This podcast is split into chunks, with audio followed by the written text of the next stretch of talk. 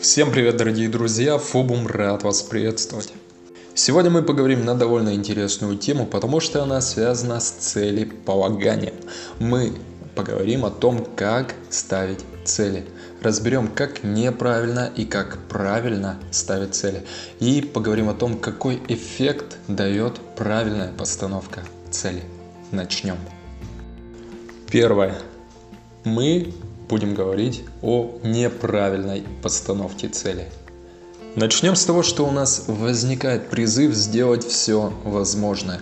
Неправильным будет ставить низкие цели, простые, легкие, рутинные, привычные, комфортные.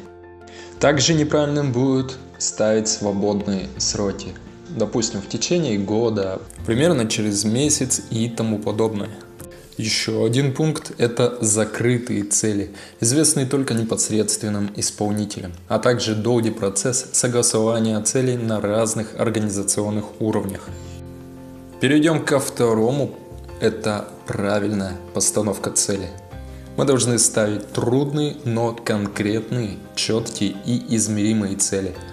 Это высокие цели – новые, масштабные, нестандартные, вызывающие. Также мы должны ставить жесткие, точные сроки. Например, цель должна быть достигнута 1 апреля 2021 года. Цели должны быть открытыми, публичными, и теперь остался один пункт, это какой мы получаем эффект от правильной постановки целей.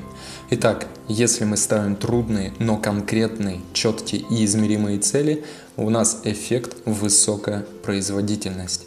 Ставим высокие цели, как я сказал, трудные, новые, масштабные, нестандартные, вызывающие. Эффект высокие усилия, то есть мотивация и производительность. Ставим жесткие, точные сроки, э, эффект, работа в более быстром темпе. Ставим открытые публичные цели. Эффект – высокие усилия, мотивация и ответственность. Это был краткий обзор на то, как правильно ставить цели. Существует такая система SMART – это такая система для постановки целей. И мы в описании вам оставим ссылку для просмотра видео о системе SMART, а также ссылку по чек-листу SMART, где указаны основные пункты, как правильно ставить цели.